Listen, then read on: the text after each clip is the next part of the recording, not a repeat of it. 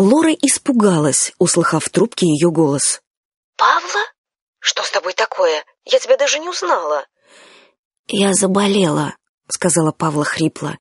«Я больная». Лора помолчала. Спросила осторожно. «Врача вызвала?» «Я сегодня дома поработаю. Спроси раздолбежа. Можно я сегодня дома поработаю? Я ему интервью расшифрую. Я заболела». Лора вздохнула. «Я перезвоню». И перезвонила спустя минуту. «Ладно, один день тебе, но чтобы все интервью, чтобы на завтра, и чтобы материалы про Ковича. Более утоляющее прими, Павла». «Ага», — сказала Павла и повесила трубку.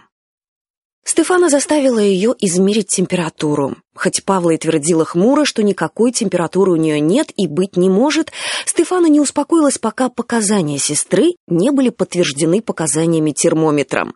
Опыт многочисленных болезней Митики приучил ее верить, что если нет температуры, значит, о серьезной болезни речи нет. «Павла, ты сегодня дома? Я тогда малого в сад не поведу. Дождь, и все равно уже опоздали. Ладно?» Павле было все равно. Сидя на широком подоконнике, она равнодушно смотрела, как Стефана, огромный сиреневый зонтик, бежит через мокрый двор. Под дождем белые плиты дорожки казались стеклянными. По стеклу катились капли. Павле казалось, что весь большой мир, в котором она привыкла ощущать себя как дома, что этот мир плывет, оплывает, качается. «Павла, а ты вот так не умеешь!»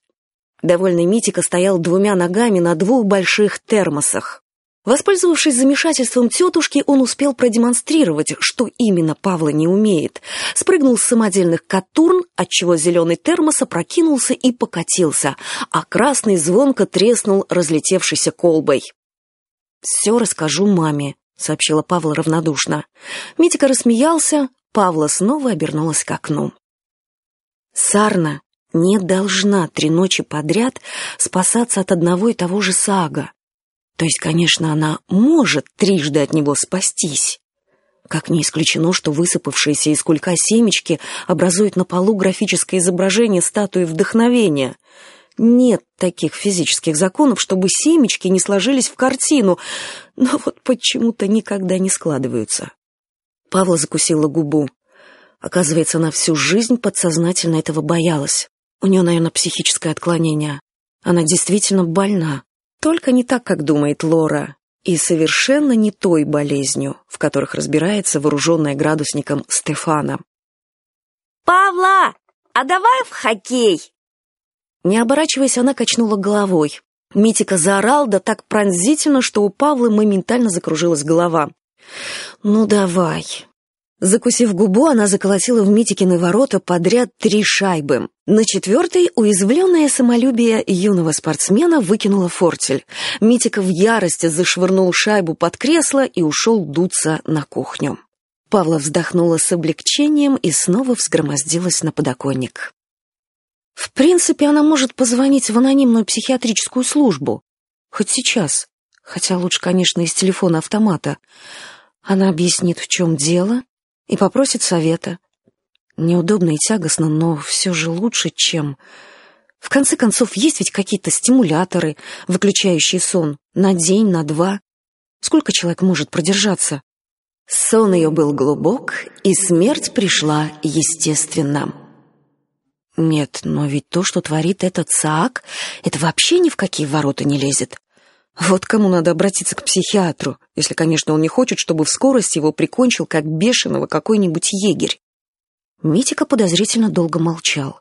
Павла отвлеклась от тяжелых мыслей, посидела, прислушиваясь, потом тихонько встала и пошла на кухню. Уже в коридоре до нее донеслось сосредоточенное Митикино бормотание. «Поворот, поворот, прямая дорожка, поворот, куда-куда-куда, это не по правилам, Тут поворот, поворот!» Павла заглянула. Посреди кухни стоял на четвереньках увлеченный Митика. Рассыпанные костяшки домино уложены были в некое подобие лабиринта, и юный натуралист водил по нему прутиком от веника, причем Павла не сразу разглядела, что главным персонажем игры работает ошалевший средних размеров таракан. «Митика, фу! Митика, какая гадость! Скорее руки помой!» «Я его руками не трогаю», пробормотал Митика, не отрываясь от игры. «Перестань мучить насекомое». «А я не му... не мучаю. Ты будешь слушаться или нет?»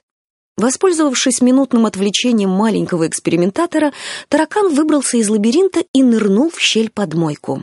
Митика возмущенно запричитал. Павла молча взяла его подмышки и потащила в ванную. Митика вырвался оскорбленный, схватил пригоршню костяшек от домино и швырнул в стену. «Ты зачем? Что ты мне мешаешь? Ты мне мешаешь!» Павла плюнула, повернулась и ушла. Хотела закрыться в своей комнате, но поверх неубранной постели комком валялась ночная рубашка, и Павла содрогнулась, будто ей показали труп. Так и не решившись прикоснуться к собственной постели, она взяла со стола диктофон, бумагу и ручку, вышла в гостиную, устроилась в кресле и взялась расшифровывать какое-то длинное, нудное и бессодержательное интервью.